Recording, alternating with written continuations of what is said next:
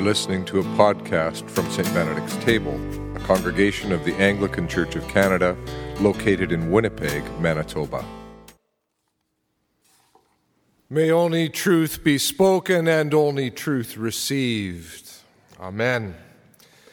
Jesus was praying in a certain place, and after he had finished, one of his disciples said to him, Lord, teach us to pray as John taught his disciples. Jesus had been again praying, and of the four gospel writers, Luke is the one who most highlights that Jesus is somebody who regularly goes off and prays. Presumably, the disciples had become quite aware of this, maybe even a little bit challenged by it. I mean, after all, as Jewish men, they would have been well aware of the expectations placed upon them to pray in a prescribed daily pattern. But maybe, like most of us, there are some days when that's a whole lot easier than others.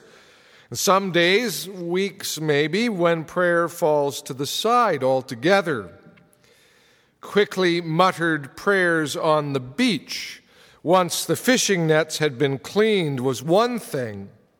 But what they observed in Jesus was something else altogether. So, Lord, teach us that. Teach us what you do when you go out to pray because it seems to hold you together on even the toughest of days. And then, maybe in an attempt to kind of prod him just a little bit, teach us just like John taught his disciples to pray. What follows, of course, is a, a shorter version of what we know as the Lord's Prayer. The Lord's Prayer that's used liturgically, the familiar prayer, is drawn from Matthew 6 where it's said in the context of the three chapter long Sermon on the Mount and taught to the multitudes. David Lose suggests that what we have here in Luke's account might actually be best called the disciples' prayer because it's presented as being taught to the disciples in response to their very specific request begins in a typically Jewish way with doxology or praise. Father, hallowed be your name, holy is your name. But it's also in a way that presumes a kind of familial intimacy. Yes, God is named as holy, yet Jesus tells them they are to relate to God or speak to God or pray to God as a child to a parent. That's significant. Your kingdom come. Bring your reign fully upon us, in other words. But in the meantime, while we wait, give us each day our daily bread. Strikingly simple bread for today, basic needs, period. And forgive us our sins. Forgive us those things in which we've gone astray, missed the mark, or perhaps been simply indifferent to others' needs. For we ourselves forgive everyone indebted to us. Now, notice that wording. Forgive us our sins, for we ourselves forgive everyone indebted to us. Forgiveness is presumed as something that disciples are simply to do. That word indebted is also a very particular one. If someone has hurt you or slighted you in some way, Jesus is saying to them, make the decision to simply drop the grudge. Don't hold on to it. Just the same way you can decide to simply drop a loan that somebody owes to you. Don't worry about it, it's done. Now, it's not easy. Sometimes the decision to forgive can take a long time and an equally long time to percolate from a decision down into the depths of your soul, somewhere closer to your heart. Forgiveness isn't easy, but the mandate remains drop the debt, forgive, for you have been forgiven.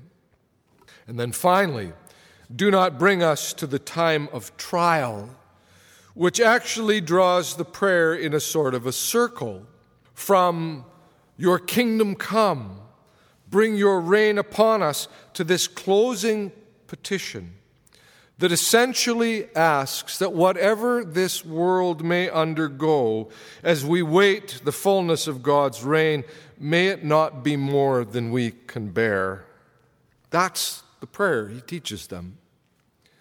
But then it rolls forward from the prayer into this funny little parable about the friend at midnight, which, at least on a surface reading, pictures God as a slightly grumpy sleepyhead who is singularly disinterested in rising to help, with prayer pictured as a kind of persistent nagging.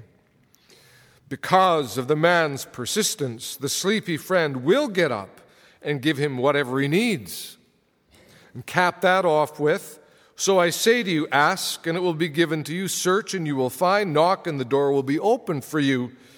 And you've got what seems to be a fairly tight picture of prayer as persistence or as nagging. But there is a problem with that, nicely summed up by the theologian Robert Farrar Capon. In fact, Capon writes, in fact, persistence doesn't win anywhere near so often enough to be held up as the precondition for God's answering of prayer. And I will not let you hand me the cheap, cruel bromide that when persistence doesn't win, it probably wasn't real persistence at all. Tell that to somebody who has asked and sought and knocked until her knuckles bled for a child who eventually died of leukemia anyway. Right? Like we know those times when there's something that we have been praying for for somebody else, or we know of these situations where church communities gather and pray and pray and pray for somebody who's sick or a child, particularly, because that tugs on our hearts, and it seems like but is it because that mother praying and knocking her hand till it bleeds wasn't persistent enough? Or maybe couldn't quite find the right words or the right formula to cajole God into acting? No, that's simply not on. That's bad theology. So here, David Lose would point out that the Greek word, which our translation renders as persistence, which the vast majority of English translations have rendered as persistence. Because of his persistence, the friend will get up and give him whatever he needs. That word is actually better and more conventionally translated as shamelessness. Shamelessness, in Lose's words, implies a boldness that comes from familiarity.